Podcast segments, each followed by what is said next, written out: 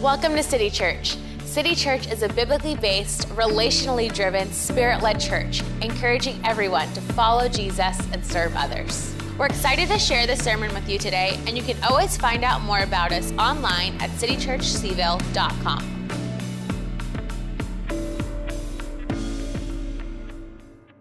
Um, good morning. Uh, my name is uh, Peter, and you're, this is fair warning. I'm the one preaching today. Um, but uh, we've been going through the Sermon on the Mount at City Church, and I'm going to talk about that more today. But I felt really, I felt that it was really important um, that today of all days that we hear what Jesus taught his disciples as more important than like whatever I'm going to say about it.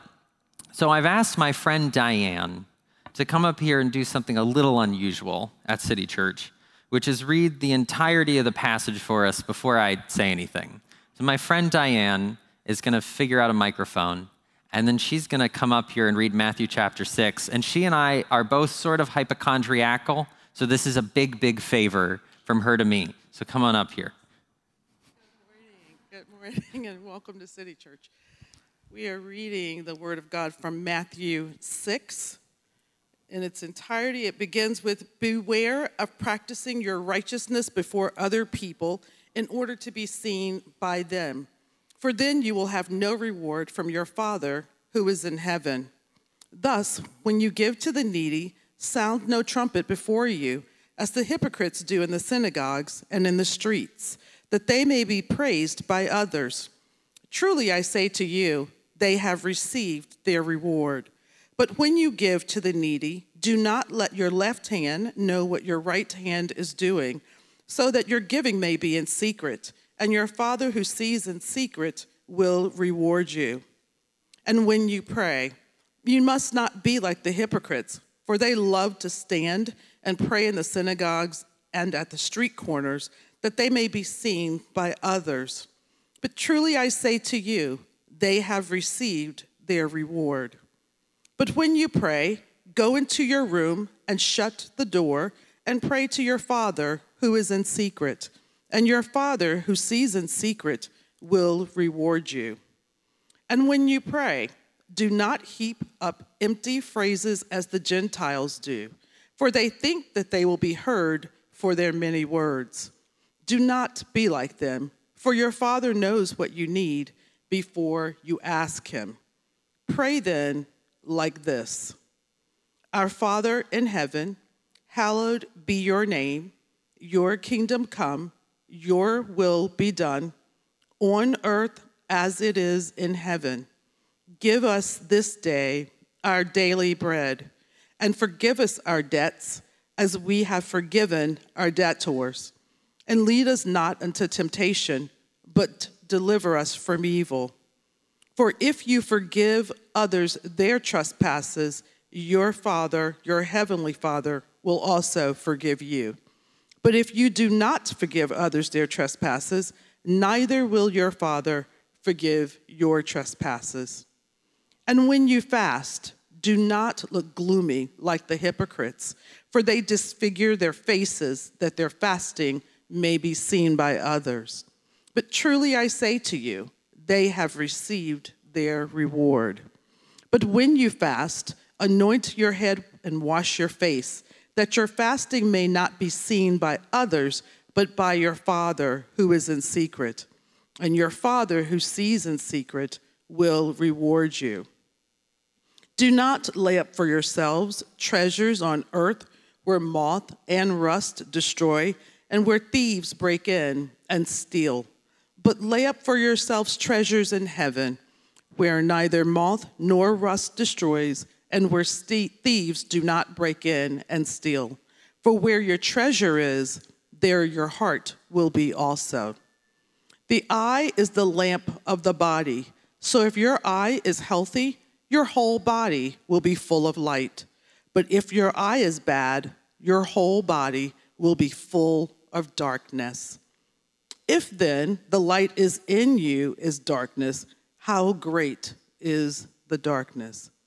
No one can serve two masters, For either he will hate the one and love the other, or he will be devoted to the one and despise the other. You cannot serve God and money. Therefore, I tell you, do not be anxious about your life, or what you will eat, or what you will drink, nor about your body, what you will put on it. Is not life more than food, and the body more than clothing? Look at the birds of the air. They neither sow nor reap, nor gather into barns, and yet your heavenly Father feeds them. Are you not of more value than they? And which of you, by being anxious, can add a single hour to his span of life? And why are you anxious about clothing? Consider the lilies of the field, how they grow. They neither toil nor spin. And yet I tell you, even Solomon in all his glory was not arrayed like one of these. But if God so clothes the grass of the field, which today is alive and tomorrow is thrown into the oven, will he not much more clothe you, O you of little faith?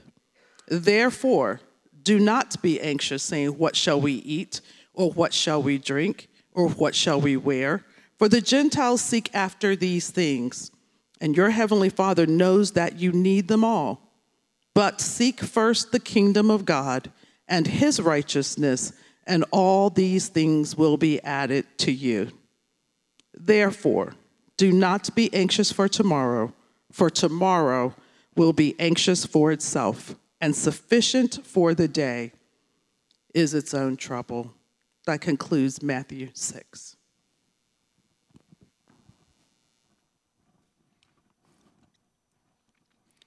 Why don't we say a word of prayer? Pray with me. Um, Jesus, you're a lot of different things. You're the Son of God and the Son of Man the Messiah of Israel, but you're also the great teacher. They couldn't find something better to call you than rabbi. So we ask that you would be our teacher today, that you would make us true disciples, and that you would change our lives to look more the way you want them to look. We pray all of this in your own name. Amen. Um, some of you are probably new to City Church and you don't know me. Some of you have been here for a long time, and if you have, I'd just like to tell you it's me, it's Peter, under this beard. Every man, don't let them fool you, wonders if they can grow a beard. And I figured, what with a pandemic and me being like gone for a couple weeks, I could get past the itchy, gross phase. And it turns out I can grow a beard, which is. Um, and, you know, Psalm 133 says um, how joyful it is uh, when God's people dwell together in unity. It's like oil poured down the head, running down the beard. And I didn't know this, but that is so real. Like if this gets sort of itchy, I got this $12 beard oil at Walmart. It makes like all the difference in the world. It's crazy. Anyway, it's like the hair gets softer and your skin gets softer. So um, I look a little different, and maybe that's a little weird. In fact, I think a lot of things are kind of weird right now. It's wonderful to like be back in this building and back with God's people and to almost be able to touch you. Um, but I feel like as we're coming into the fall, things are getting like a little weird again. And by weird, I mean that things that f- feel usually so normal and familiar, you don't think about them, now look kind of different. Like on the national scale, that's true. We've had a lot of national conversations that make familiar things look different or shed a different light on them. Or even like the first day of school, like I've been in school a long time. I wear perfectly round tortoiseshell glasses and my left part is thinning right up here and I got that like academic hunch. So if there's anything I know, it's the first day of school. And the first day of school looks very different this year. Not how I thought it would at my own seminary. I hear lots of UVA students are sort of adjusting. Or like fall sports, those I think are going to be weird and different. The one that has also struck me is uh, the Postal Service. Like, I, it takes me a while to figure what's going on in a news story, so I read it a little bit just to make sure I wasn't crazy. But, like, when was the last time you thought you might not get mail ever again? Like, very familiar, reliable, like building blocks of American life are sort of shifty. And as we're coming into the fall, as we're taking this pandemic into a new season, I think things that we expect every September, they look different. And when things look weird, when familiar things become strange, we kind of go looking for directions. And on some level, we're all asking the question, like, well, what are we supposed to do? And there's a bajillion people who will offer you directions if you want them. Like on the mosh pit of the internet and through every media outlet, there's somebody with an idea about how this is supposed to go and how we're supposed to act. And I like a lot of those, truly, because they like fit my philosophical persuasions or my kind of political leanings or whatever it is. But if you follow Jesus, and some of us here may not, and a lot of us out there may not, if you follow Jesus, here's the thing. To be a disciple of Jesus is to believe that he gets the last word and the first word on what's true and what we do with our lives, the decisions we make and how we build the architecture of this like one life we have.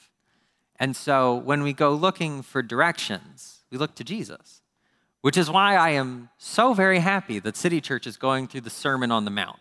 Like all of the Bible is inspired, but it's a big book. And like how much of it are you going to read this year? You know, like maybe you're doing the Bible in a year plan, but if you do that, you feel like you finished a marathon.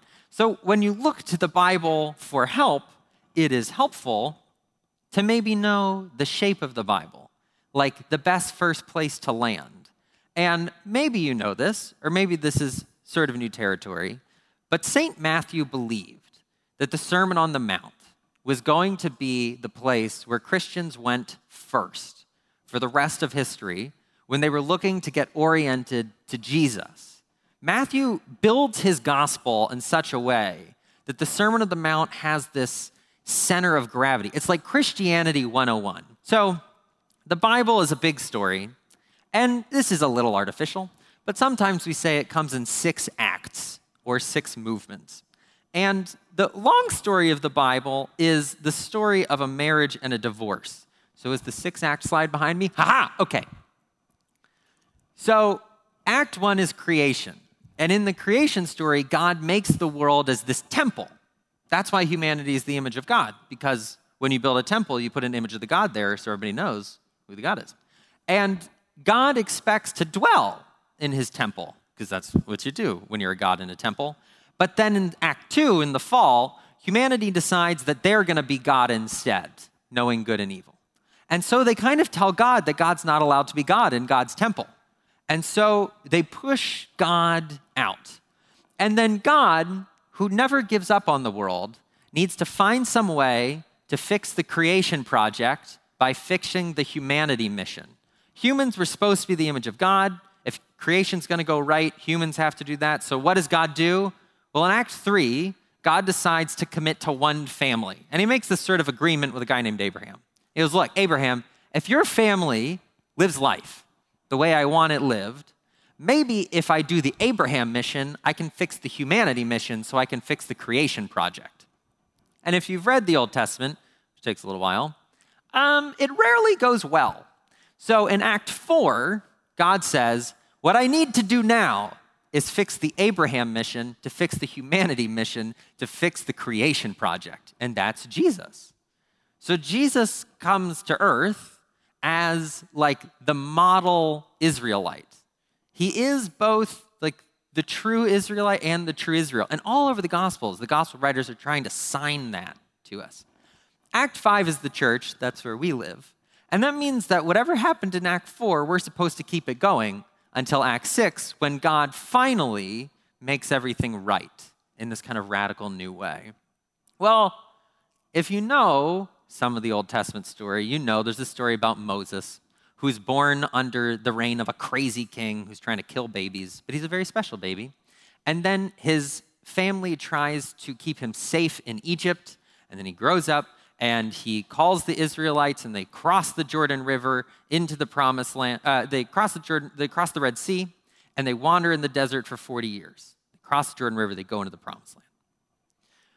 I don't know if you clocked this, but that sounds a lot like Jesus in Matthew.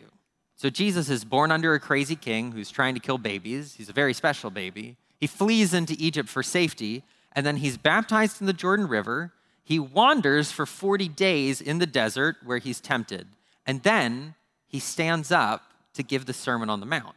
So Jesus is trying to say, like, hey, everything Moses did, I'm like doing that. I'm just doing it in this newer, truer way. He's not erasing the Old Testament, he's like living into it. And so, in the same way that the Torah was supposed to be the rule of Israel's life, Jesus expects the Sermon on the Mount to be his read on the Torah. If you want to know basically Jesus' vision, you read the Sermon on the Mount. And so we come to chapter six, which is what I've got, which we've heard all of, and we're looking to Jesus to figure out directions. And so Matthew chapter six starts like this again. It says, Beware. Stop you right there. So I don't know about you, but for me, beware is a word that means there's like a rabid dog around the corner, or like someone's released a cobra in the house. And if someone says beware, it's like scary. But the word Jesus, is, Jesus uses here is prosechete. Say with me, prosechete. You didn't think you'd use that phlegm today, did you? And prosechete means less like be scared, and means more sort of like be mindful. If you if you prosecho something, you you take care, like you have a certain amount of concern or care or commitment. It can almost be like compassion in some ways. Jesus says, just take notice. A lot of times, this chapter is used to make you feel like you've never done anything good at all, or like anytime like someone sees you pray or watches you give, it's just like ruined, it's ruined. And so you kind of go around the world like terrified, like no one can know, and I always have to donate anonymously. And if I pray up front, it doesn't count or something. But I don't really think Jesus is trying to do that. I think he's just saying, I want you to think about this. I mean, think seriously, but I want you to be mindful. And when you go around the world, think about this don't do your righteousness in front of other people. So I've tried to make this sort of elaborate slide, which I hope will work. Throw it up there for me. Okay. Now, here's the thing Greek is a language that doesn't rely on a word order, it relies on this thing called case. So you can kind of like shake up the words and spill them out, and the sentence will basically still come out right. And Jesus does this funny thing here. So if you were to translate order wise, what people heard when Jesus spoke, it went like this Prosechete deten kasayusune humon, which means, notice then y'all's righteousness. And then the next word is not. So it literally goes, notice your righteousness, not to do it in front of other people. What Jesus, I think, is doing is trying to reach back into what he's done in, in, in Matthew 5. So, all the sermons we've heard about all these other weeks are all about what we do. You know, don't have affairs. And when you're angry, that's a lot worse than you think it is. And when you're lustful, that's not really just a private thing. And keep your oaths and all this stuff. And now Jesus is saying, you'd expect Jesus to go, like, and notice when you do that. Pat yourself on the back. But that's not what he does. He says, I want you to do that, and I want you to take care not to do it like in front of other people. Now, What's a little annoying is when Jesus started that teaching in Matthew 5, he said a phrase that a lot of us know, which is, let your light shine before men. And it's that same phrase there, emprosthen ton anthropon. Before he says, let your light shine in front of other people, that they might see your good works and glorify your Father who's in heaven. But here he says, don't do your righteousness in front of other people. So, how are we supposed to do that? Hold on to that thought. So Jesus has said, I want you to do what I've commanded you to do in chapter 5. I just don't want you to do it for show. And that first verse that's in this passage, it sets up these two themes that are important for the whole of Jesus' teaching. Beware of practicing your righteousness before other people in order to be seen by them, for then you'll have no reward from your Father who's in heaven not to do things for show, and rewards from heaven. Those are kind of the two themes Jesus is working with. So let's like take the first one. Don't do things for show. Jesus' language here is steeped in the language of the ancient theater. So even that word um, uh, that they be careful not to practice your righteousness before human beings that they might be seen is the word theathenai. It's where we get the word theater. Don't do it so that it's like a spectacle for them. And then he, he has this group of people that he keeps harping on called the hypocritai, the hypocrites. Now, for us, hypocrites are people who say one thing and do another thing. But the word actually just means actor, like a stage actor. And the idea is stage actors put on shows that aren't real so people can see them. And Jesus is saying, I don't want your righteousness to be a show. Like, I want it to be real. Don't do things so that people look at you and think, my, what a righteous young fellow. And so um, he says, don't blast a trumpet in front of you. Well, that, that could reference a couple things. It could reference this practice that seems to happen in Roman theater where, you know, like, if you were here during the first service, you're like a million miles away from me, you know? And so you can't, like, I could be Steve Martin for all you could tell. And because you can't really see all that well onto a Roman theater, and because you've got a mask on, the actors do, sometimes when a famous actor from out of town would walk on stage, they'd do a little like, bah, bah, bah, like they would just do a tiny trumpet blast, as though to say, like, pay attention to that guy. Well, Jesus says, don't do that. When you do righteousness, don't like announce yourself. Or it could refer to the fact that in the temple in Jerusalem, there were these 13 trumpet shaped donation boxes. And they're trumpet shaped, so you can't go in there and steal stuff, like you can't get your hand through. And they're made of metal, and they look like trumpets. And so some people think that what Jesus is referring to here is that in the temple, when people gave, sometimes they'd kind of like, they'd like kind of hike their change onto the trumpet so that you could hear how much they'd given, which is sometimes called sounding the trumpet. So maybe, maybe he's referring to that. Maybe that's like what he's playing on. We don't know, but what we do know is Jesus is saying, don't give for show. And when you pray, don't pray for show. Go into your tameion. It's the word. And a tameion, this room, well, it could be your pantry. Because in the ancient world, a pantry is the door, the room in your house that most likely has a door on it. So maybe Jesus, it's a little bit of a joke. If that's true, it's like go into your herb cabinet and pray. Jesus is saying, like, you know, get away from people. It, it sometimes is also used for a bedroom um, or, or sort of a, a bedroom where you would only bring in people you really trust. There's a story in the ancient world of a man who's dying. He's in his bedroom and he tells his wife and his slaves to leave because he doesn't trust them. But there's this one man that he really trusts and he invites him in. This sense that your tameion, your closet, your room, it's a place of privacy, but the people you really trust, they can, they can get in there. And then fasting. You know, like you can't really see what's going on in my body right now in all these funny ways. And so if I want to let you know that I'm fasting, I have to like let you know. And so fasting was a regular part of ancient religious life. And so people would like, they'd let you know that they were fasting and so they'd look terrible. You know? Well, Jesus said, don't do that because God can see what's going on inside of you, and and I don't want you to like show other people about. Just do it, not for show. Do chapter five, but don't do it because you want to be seen.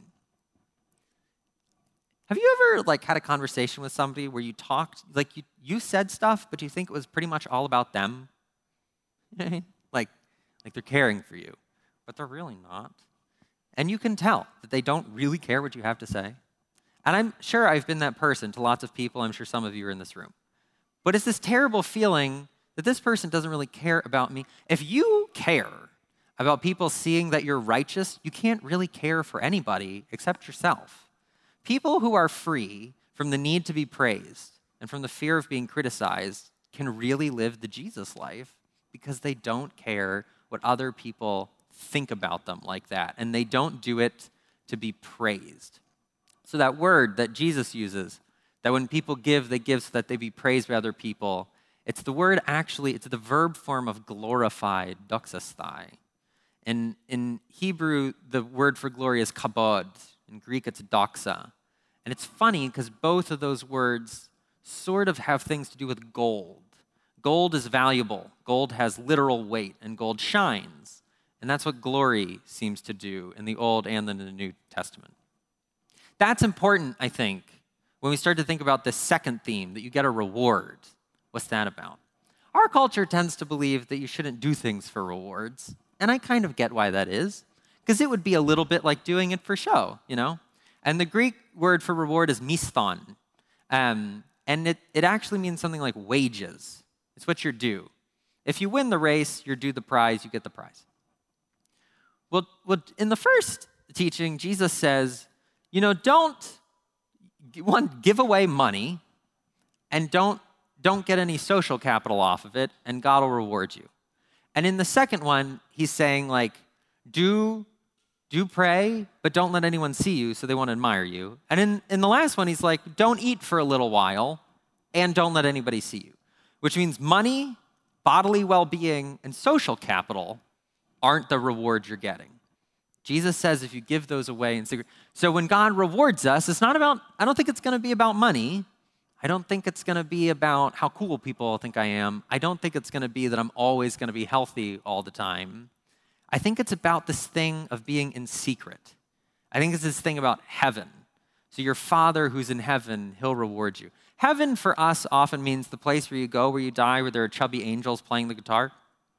And I guess that's fine, but it's not very biblical. Um, in the Old Testament, the word for heaven is shamaim, it's just the skies, and it's plural. And in Greek, it's uranos, it's also plural. And heaven is not where you go where you die, it's where God lives. It's like God's space. And so, remember that big story in the Bible? God makes the earth a temple so that heaven and earth are the same place. And then in the story of Moses, there's a tabernacle where God can be present with Israel. And then there's the temple where God is present in the Holy of Holies. And in Jesus' story in Act 4, Jesus is the presence of God. Well, in Act 5, it's going to be the presence of the Spirit. In Act 6, there's this remarriage. Heaven and earth, which got divorced in Act 2, when humanity said, no, no, we'll be the gods here, they get remarried in what's called the marriage supper of the Lamb. The whole Bible is one big story of trying to bring heaven back to earth, not after you die, but before you die. You don't have to be dead for God to reward you. I don't know if that's like good news to anybody. But when Jesus says, God will reward you. When God who's in heaven, when your Father who sees in secret, when your Father who isn't, when He'll reward you, what's that reward? I think, I think it's about becoming the sort of person who can bring heaven to earth. You know, the Bible sort of believes that there's this, this stuff called glory, and it's in heaven, and God's got a lot of it. And God's a generous God, so sometimes He'll share it. And if the people who give in public, they want glory from other people, I think people who give in secret and who pray in secret, who fast in secret, I think they get glory from God. The Bible says that in a couple places. So in John, there's this phrase where Jesus gets angry because the Pharisees have sought the glory that comes from human beings and not sought the glory that comes from God. Or Romans, Paul has this I think, really striking phrase. Paul says, But a Jew is one inwardly. We don't have time to go into, into this, but the word is actually in secret. A, a real Jew, he says, is one inwardly, and circumcision is a matter of the heart, by the Spirit, not the letter. His praise is not from man, but from God. The Bible is looking for people who learn to live on the affirmation of God. It's not that Christians don't seek glory, it's just that we don't seek fake glory. We don't seek the glory that comes from other people, other people's praise, other people thinking we've done well. It doesn't mean that we don't have love and affection, or I'm not saying that. But what whose praise like drives you? Whose praise do you look for? Well, Jesus says, if you do things in secret, your father will reward you. Again, that room, Tameion, the private place, where you can host intimate friends. The secret life is the life of glory because if you keep it a secret, if you don't seek other people's praise, I think we become people that carry the glory of God. I think that's why, in one chapter, he can say, Let your light shine before human beings, that they would see your works. The light and the works, they look a little different. They'd see your works, they'd glorify your Father in heaven but you don't do your righteousness in front of other people. Jesus wants us to be people who genuinely do good and genuinely don't care about being seen, and he wants us to be seen that way. Jesus wants us to be seen for people who don't care about being seen. Jesus wants a world where we do good and God gets glorified, and God then glorifies us. We become people who can bear the light of God when we do this curious thing where we, we don't care about who sees us. I kind of think being righteous might not be that hard. I think caring about being righteous, being seen to be righteous, is probably really hard. Giving to people is joyful, and prayer with the Lord is intimate, and fasting is this crazy wild adventure, which is sort of a lot of fun. But it's a little exhausting for me to take the time to let you know if we don't do that, then we can be a certain kind of people.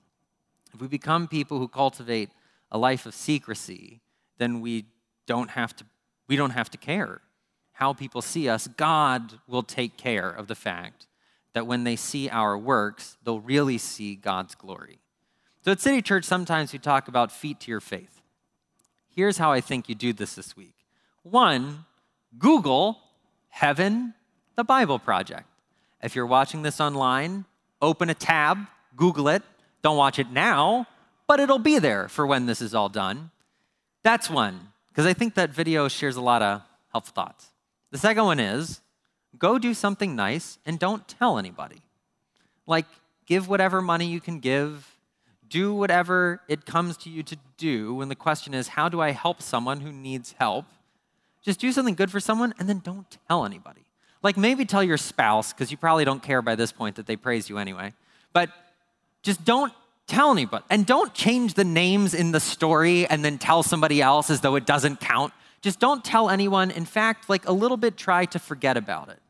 And your Father, who sees in secret, will reward you. If we do that, if we become the kind of people who can be genuinely seen for genuinely not caring about being seen, people who can do good works and send the glory to God, people who can live the life that Jesus calls us to without anxiety, which is where the chapter ends, without needing to serve God and money, without any of that stuff. If we can do that, then we'll be the kind of people who can carry God's story through Act 5 until Act 6, which is that final day when God will be, when heaven and earth get married again, when God will be the light in the center of the city and where the finger of God will wipe away every tear from our eyes. Would you pray with me? Jesus, we ask that what you intend, you've intended to teach us is what we will have learned. We ask that you would empower us in community and in the Spirit to live this life, a life of holy secrecy, so that we can fulfill your call so that we can be part of your mission to save creation. We ask for that privilege and that blessing. We take a moment to ask you to bring our attention to places where we care more that other people see us than that you see us. We remember your forgiveness.